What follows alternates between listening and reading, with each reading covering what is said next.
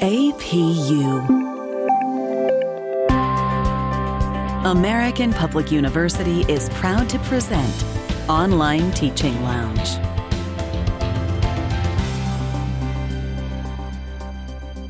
This is episode number 82 Best Practices for Authentic Teaching Online.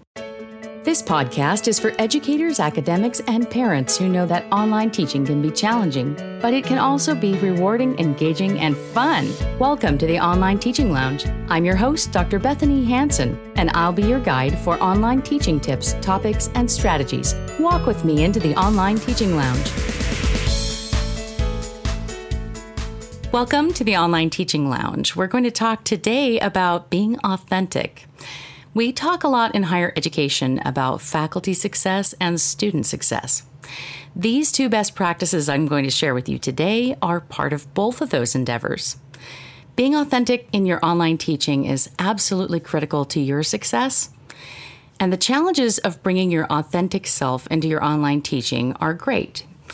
We'll start with talking about those challenges. What comes up when we teach online that may not be obvious in the live classroom? And then I'll give you the first best practice on helping students get to know you, and the second about you communicating with them. Let's dive in.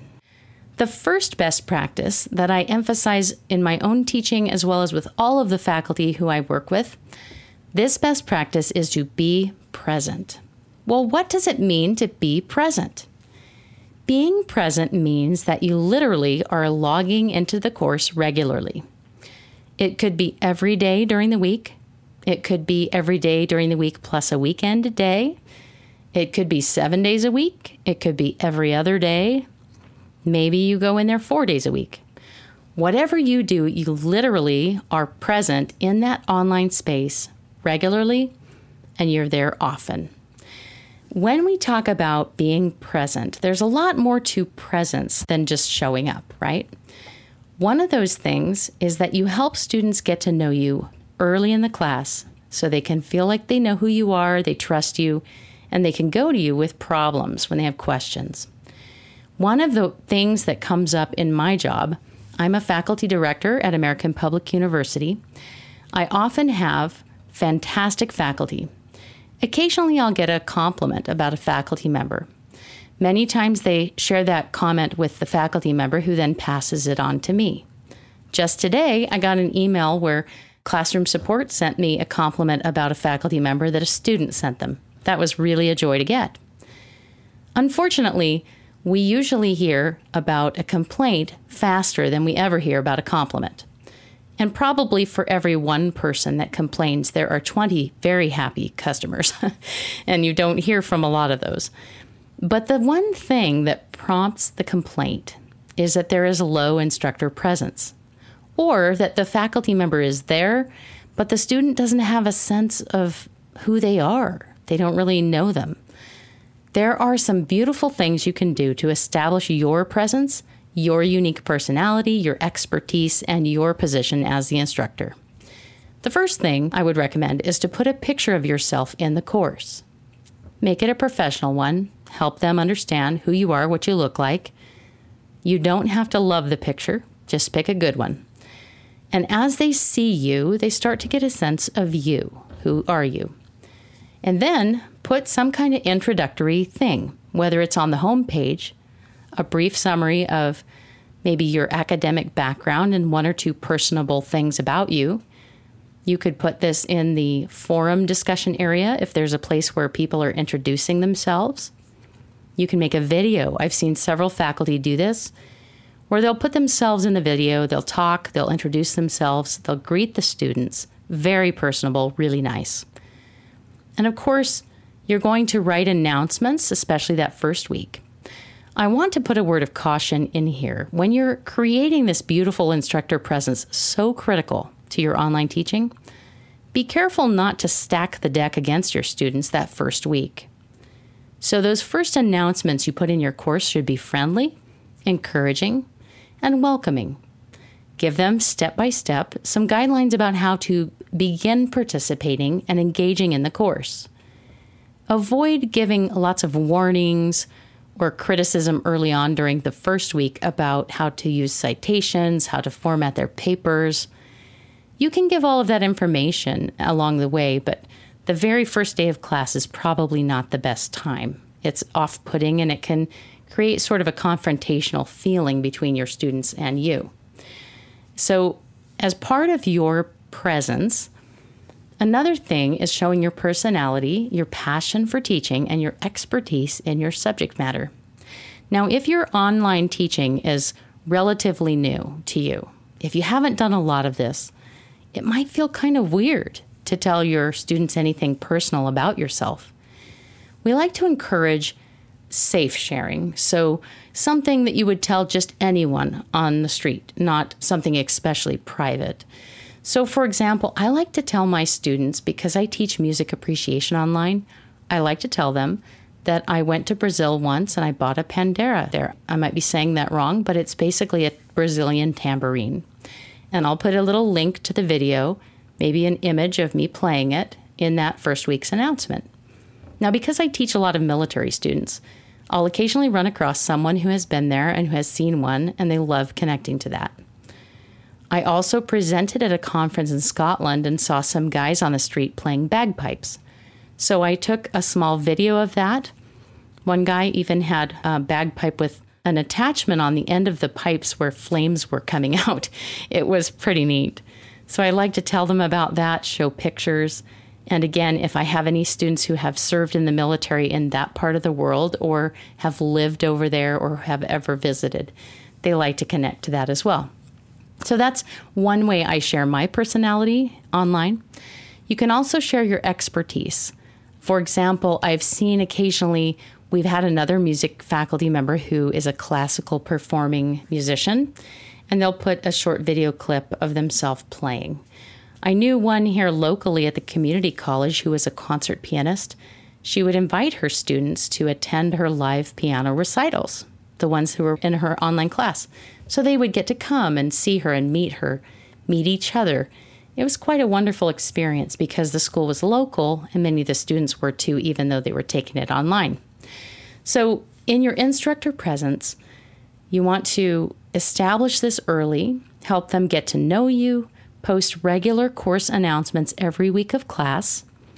You might even consider a second announcement midweek with some reminders, some last minute advice, any announcements you want to share.